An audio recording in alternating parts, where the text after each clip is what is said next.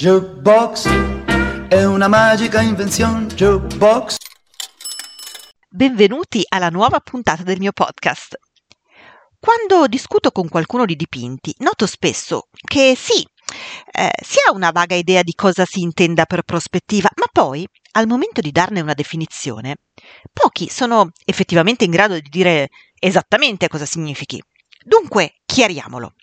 La prospettiva è un trucco geometrico-matematico che, calcolando di quanto l'occhio umano veda rimpicciolirsi gli oggetti in lontananza, simula la terza dimensione, ossia la profondità, su una superficie bidimensionale.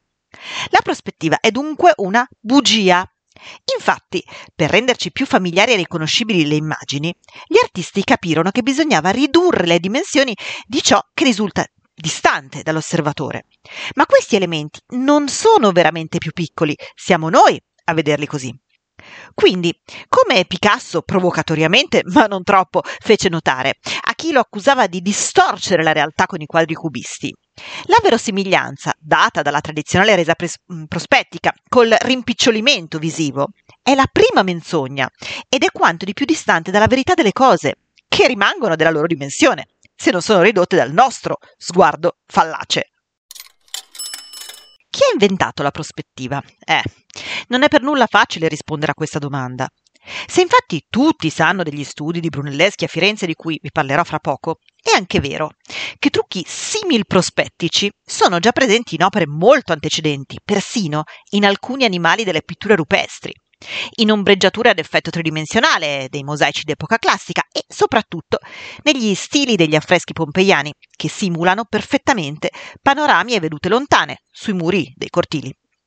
Che dire poi di Giotto, che aveva ben compreso, come dicevamo in una puntata precedente, come le linee visive convergessero e fosse quindi necessario mostrare gli edifici visivamente più bassi in lontananza, Sebbene nelle sue opere risultino degli errori proporzionali di resa prospettica, il genio di Giotto lo fece avanzare di secoli rispetto a tutti i suoi contemporanei e persino alla generazione di artisti successiva alla sua.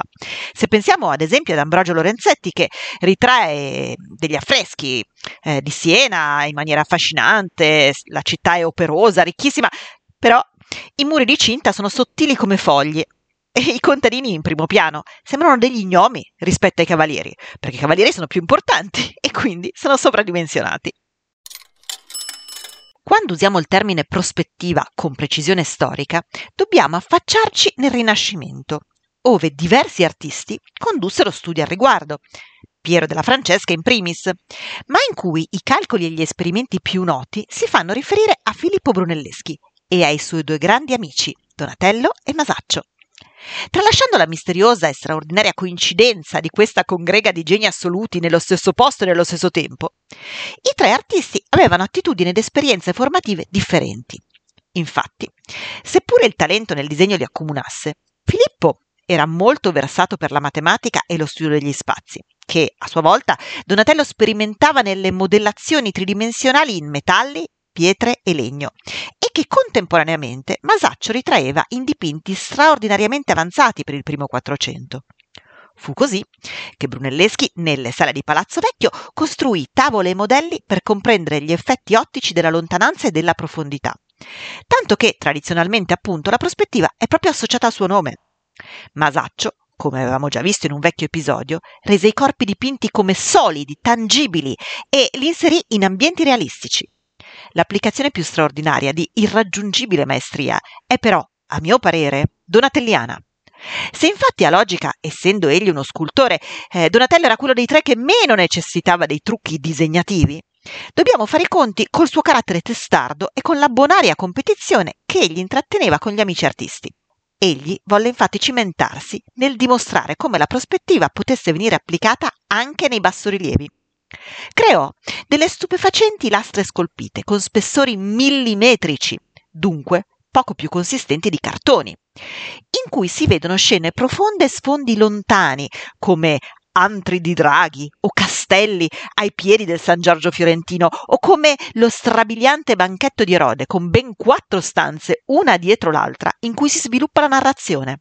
Donatello ci illude di stare guardando una scultura a rilievo molto spessa e scavata e invece ha calcolato sapientemente di quanti decimi di millimetro rimpicciolire gli elementi, creando scene e storie in uno spazio scultoreo minutissimo e praticamente impossibile da riprodurre. È dunque vero che l'illusione prospettica, per cui in effetti ci appare più riconoscibile qualcosa che è falsamente più piccolo, risponde al cambiamento culturale più radicale del Rinascimento, ancora oggi assolutamente valido, che, recuperando i classici concetti pitagorici, mette l'uomo a misura di tutte le cose. In pratica, il nostro punto di vista ci sembra sempre la verità. Quindi un bravo artista ci farà credere di vedere chiaramente il reale, mentre trucca clamorosamente le proporzioni delle cose. Riconoscere un'immagine come la percepiamo, seppur pensandoci razionalmente siamo consapevoli che sia falsamente piccola, ci dà maggiore agio, rendendoci quindi l'arte antica più facilmente apprezzabile rispetto a quella contemporanea, che invece sembra distorta, perché paradossalmente gli artisti del nostro tempo non ci imbrogliano più con la riduzione prospettica. Eh, allora, aveva ragione Picasso. Per oggi le nostre storie di arte ed emozione finiscono qui. Ma se ti fa piacere sentirne una alla settimana, iscriviti come follower cliccando sulla piattaforma di audio che utilizzi e mi raccomando, scrivimi le tue curiosità, ma soprattutto le tue richieste e dediche all'indirizzo arjubox.dirtidarti.gmail.com Jukebox si scrive con la J e la K, Jukebox. Comunque trovi il mio indirizzo anche nella visualizzazione della pagina introduttiva che presenta il podcast.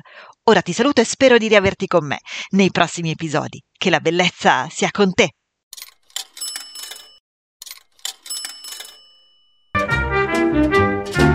Jukebox è una magica invenzione. Jukebox